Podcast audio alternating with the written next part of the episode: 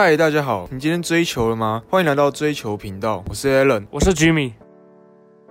说起二十一世纪全球最强势的足球俱乐部，黄萨人这三支球队肯定对得起这个称号。不过，如果要说商业价值最高、最会赚钱的俱乐部，那英格兰的曼联绝对榜上有名。曼联虽然今年战绩不佳，但丝毫不影响他们在商业上的影响力。目前市值高达三十八点一亿美元的曼联，在全球的体育球队中排在第六。而过去十年，皇马、巴萨和曼联也一直都是市值前三的职业足球队。之前的影片和大家分享过皇马和巴萨的故事，有兴趣的朋友也可以回顾一下。那现在就让我们进入本集影片的重点——曼联。曼联发迹于英国曼彻斯特，全名为曼彻斯特联足球俱乐部，前身是一八七八年成立的 Newton Heath LYRFC，一九零二年改名为曼彻斯特联，至今已经拥有超过百年的历史。曼联的主场就是鼎鼎大名，被称为梦剧场的 Old Trafford。Old Trafford 不仅是全球最知名的足球场之一，更是这座城市的人气观光景点。大部分造访曼彻斯特的旅客都不会错过这座可以容纳高达七万五千人的球场。手握六十六座冠军奖杯的曼联也是最成功的足球队之一。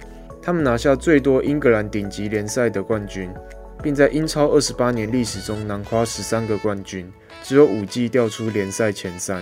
回顾曼联百年历史，最具代表性的时期莫过于在一九五零和六零年代由 Sir Matt Busby 所开创的 Busby Years。和在 Sir Alex Ferguson 麾下长达二十六年的 Ferguson Years，而本集要讲的是 Ferguson Years 的第二段巅峰，由英格兰神童 Wayne Rooney 和葡萄牙天王 Cristiano Ronaldo 所组成的双子星时期。Rooney 和 C 罗在曼联初期有着相似的轨迹。C 罗出生于葡萄牙的体育 CP 俱乐部，在很早的时候就凭借华丽的盘球技术获得国内媒体关注。二零零三年夏天。体育 CP 与曼联有一场友谊赛，这场比赛被称为 C 罗的试镜。体育 CP 在出色的发挥下，成功以三比一击败对手。年仅十八岁的 C 罗也让 Ferguson 眼睛为之一亮。因此，比赛结束不久后，他就以一千两百二十四万英镑转投曼联，开启他的巨星之路。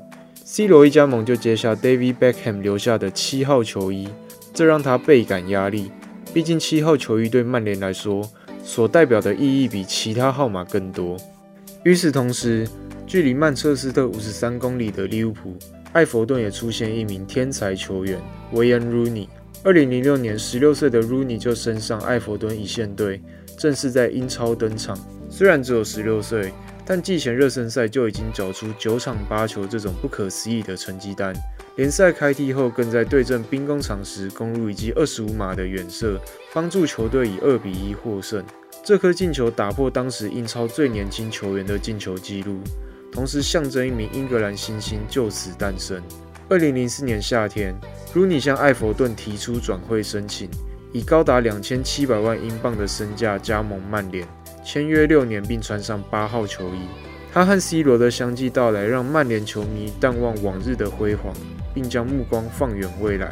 接下来两季，尽管拿到的奖杯不多，但两人正逐渐提高自己的进球能力以及对比赛的影响力。不过，此时的 C 罗球风浮夸，常做出一些炫技动作，引起许多球员甚至队友的不满，但依旧让身为观众的我们看起来赏心悦目。时间来到二零零六年夏天，一场危机在曼联引爆。世界杯八强，英格兰对上葡萄牙的比赛中，鲁尼和 C 罗之间出现眨眼门事件。鲁尼在一次和葡萄牙后卫 Ricardo Carvalho 的对抗中发生冲突。身为队内核心的 C 罗在看到队友倒地后，立刻冲上来示意裁判应该给牌，结果引来鲁尼的不满，用手推了 C 罗一下。就是这个动作让裁判直接掏出一张红牌，把他赶出场外。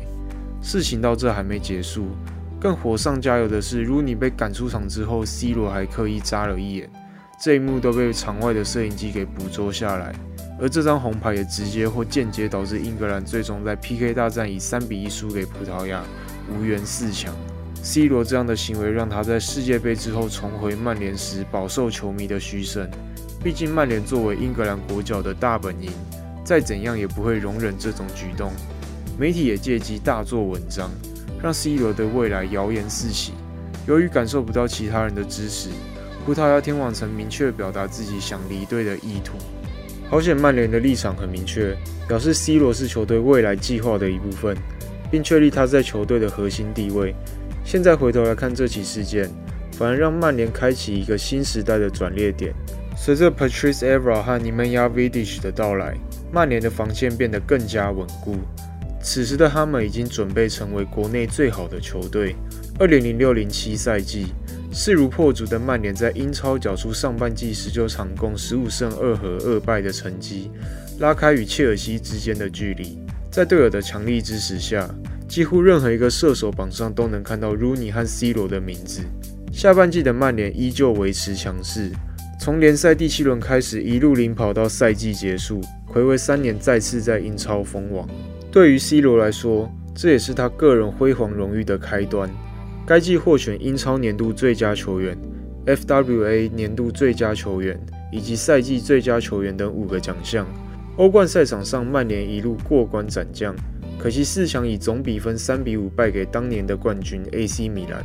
足总杯则在决赛饮恨切尔西。虽然这季和欧冠、足总杯都擦身而过，但就球队的表现来说，却来到一个全新的时代。三项主要大赛都闯入四强。已经是很不错的成绩了。C 罗和 Rooney 这对双子星同样也不负众望，各项赛事分别缴出五十三场二十三球二十一助攻和五十五场二十三球十五助攻的高水准演出。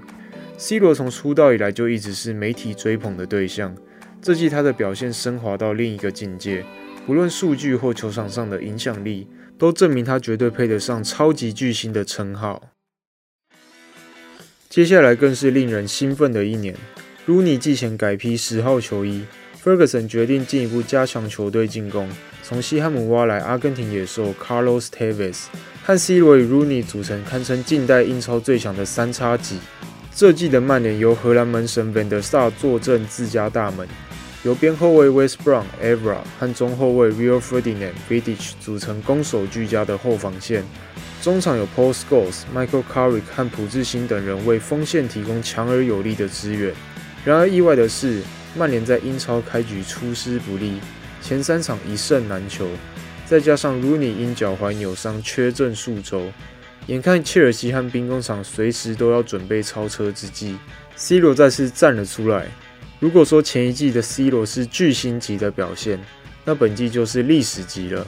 在英超初赛的三十四场中，C 罗缴出三十一球七助攻的神奇表现，是继十二年前布莱克本流浪者的 Alan Shearer 之后，又一位单季三十颗进球以上的球员。现在看起来单季三十球好像没什么，但其实，在 C 罗和 Messi 出现之前，要在五大联赛单季攻进超过三十个进球是很困难的事情。只能说现在的球迷胃口已经被他们宠坏了吧。来到欧冠，曼联的表现一样无可挑剔。小组赛保持不败之身，淘汰赛接连击败里昂、罗马和巴塞罗那，顺利闯入决赛。在莫斯科卢日尼基体育场举行的决赛中上演英超内战，出战老对手切尔西，这也是近年最精彩的决赛之一。比赛第二十六分钟，C 罗率先攻破蓝军大门，帮助球队取得一比零领先。可惜好景不长，Frank Lampard 在上半场结束前扳回一城。比赛再次进入僵局，接下来双方都没能取得进球，拖进 PK 大战。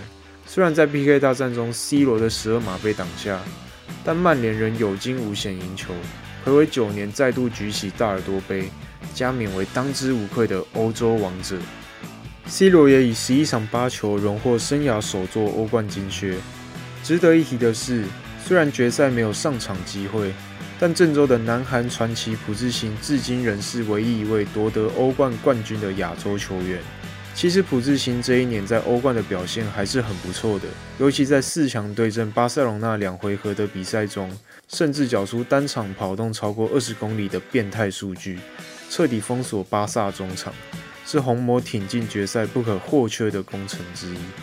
总结这季刚组成的曼联三叉戟，缴出七十九球、二十九助攻的恐怖数据，而 C 罗也凭借着四十九场、四十二球、八助攻的成绩单，在年底的最终大奖击败 Messi 和 Fernando Torres，勇夺个人第一座金球奖和世界足球先生，登上职业生涯的第一个高峰。也许是刚拿下欧冠的缘故，新赛季开始球队显得有点慢热，联赛一路跌跌撞撞，一直在三到八名的中段班游走。欧冠也同样不稳，以二胜四和的战绩惊险拿下小组第一。好在进入二零零九年之后，球队状态明显提升，在英超打出一波十一连胜，冲上积分榜首位。其中对上热刺的比赛更是经典之一。如果曼联无法赢下这场关键战役，将对争冠的情势产生重大影响。在半场落后的情况下，C 罗和鲁尼接连进球，以五比二逆转拿下天王山之战，得以在积分榜上继续保持领先。这场比赛或许是曼联本季的缩影。每一名球员身上都展现出坚强的斗志与韧性，即便落后也不会轻言放弃，最终使他们再次拿下英超冠军，完成史上第二次的英超三连霸。欧冠淘汰赛阶段，曼联先后战胜国际米兰、波图以及兵工厂，连两年挺进决赛。其中，C 罗在八强对波图那颗改变胜负的进球，更赢得当年的普斯卡什奖。今年决赛的对手为巴塞隆纳。这次普智星入选先发十一人名单，成为亚洲史上第一位在欧冠决赛出场的选手。再来，当年看比赛的时候，大概没人会想到，这居然是截至目前为止唯一一次 C 罗和 Messi 在顶级赛事的决赛中交手。不过结局和去年不同，坏巴塞隆纳笑到最后，凭借 a t o 和 Messi 携手进球，曼联以零比二落败。而这场比赛也成为 C 罗红魔生涯的告别战。二零零九年夏天，C 罗以当时破纪录的一亿欧元转到皇马，Tevez 跑去加入隔壁死敌曼城。曾经叱咤风云的三叉戟正式解散。尽管 C 罗离开之后，曼联依旧取得一些荣誉，也在 Rooney 的带领下于二零一零一一赛季重回欧冠决赛，但始终没有一名球员能够取代离开的七号 Michael Owen、Di Maria、Memphis Depay 与 Alexis Sanchez。这些曾经试图填补七号空缺的球员们，都远远达不到 C 罗的水平。从2004年组成 Rooney 和 C 罗这对双子星，到2007年 Tevez 加盟后的三叉戟，曼联五年间横扫九座冠军，也是 Ferguson 时代中的经典回忆。即便与不同时代的强队比较，这支曼联也足够强大。随着2013年 Ferguson 的退休，2017年 Rooney 重返埃弗顿之后。那只所向披靡的红魔算是正式走入历史。近几年利物浦表现非常出色，球队进攻犀利，防守稳固。其中，Mohamed Salah、Sadio Mane 和 Roberto Firmino 更是被许多人认为是英超最强的三叉戟。单从个人能力来看，萨拉和马内速度快，单点爆破能力强，而 Firmino 则是常常作为支点，串联进攻的能力毋庸置疑。当年曼联的三叉戟。Rooney、C 罗与 Tevez 涵盖的位置更全面，不论是边锋、中锋、影子前锋或是前腰都可以胜任，这让三个人可以频繁换位，让对手更难以琢磨。如果来对比一下数据，利物浦三叉戟共同出赛八十一场，六十一胜十四和六败，一共贡献一百二十一球、四十四助攻，胜率达到七十五点三趴。而曼联这边则共同出赛四十二场，三十二胜七和三败。攻进六十六球，二十五助攻，胜率达到七十六点二趴。从数据上来看，当年的曼联甚至更胜利物浦。不过，当然球队战术、队友实力等因素都会有影响。到底哪个三叉戟更强，还是见仁见智。Ferguson 执教的二十六年中，精彩绝伦的进球秀常常会令人叹为观止。进入二十一世纪之后，曼联阵中的两名进攻天才替球队打开一个全新的时代。如尼和 C 罗总共为球队攻入两百一十五粒进球，联手赢得八个冠军。现在来看，C 罗无疑是更成功的。不过巅峰时期的如尼天分和技术绝对不亚于 C 罗，只是因为 Ferguson 战术上的考量，决定将 C 罗作为核心来打造球队。如尼则不得不牺牲自己的位置，退居绿叶。结果就是二零零七零八赛季看到在中锋位置上进球如麻的 C 罗，却逐渐遗忘旁边的如尼。如果当年 Ferguson 没有改变两人的进攻结构，曼联依然有机会赢得欧冠。只是或许拿下金球奖的就是 Rune 了。效力红魔的十三年间，如尼替球队捧起十六座奖杯，并以两百五十三球成为队史进球最多的球员。也许是伤病太多，又或是巅峰起来的太快而提早透支，导致不到三十岁时状态就已经严重下滑。随之而来的就是无止境的骂名。可能曼联始终亏欠他一座金球奖吧。二零二一年一月，如尼选择退役并转任德比郡的教练，就此告别球员生涯。而他十一岁的儿子已经和曼联青训签约，接下传承的火炬。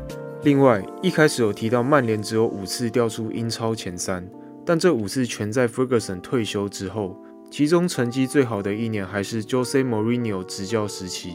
结果隔年依旧被无情炒鱿鱼。不知道曼迷还要等多久才会看到昔日红魔的荣光呢？大家还喜欢历史上哪一个双子星或三叉戟组合呢？欢迎在留言区跟我们分享哦。喜欢这支影片的话，不要忘记订阅、按赞和分享哦。那就下次再见喽，拜拜。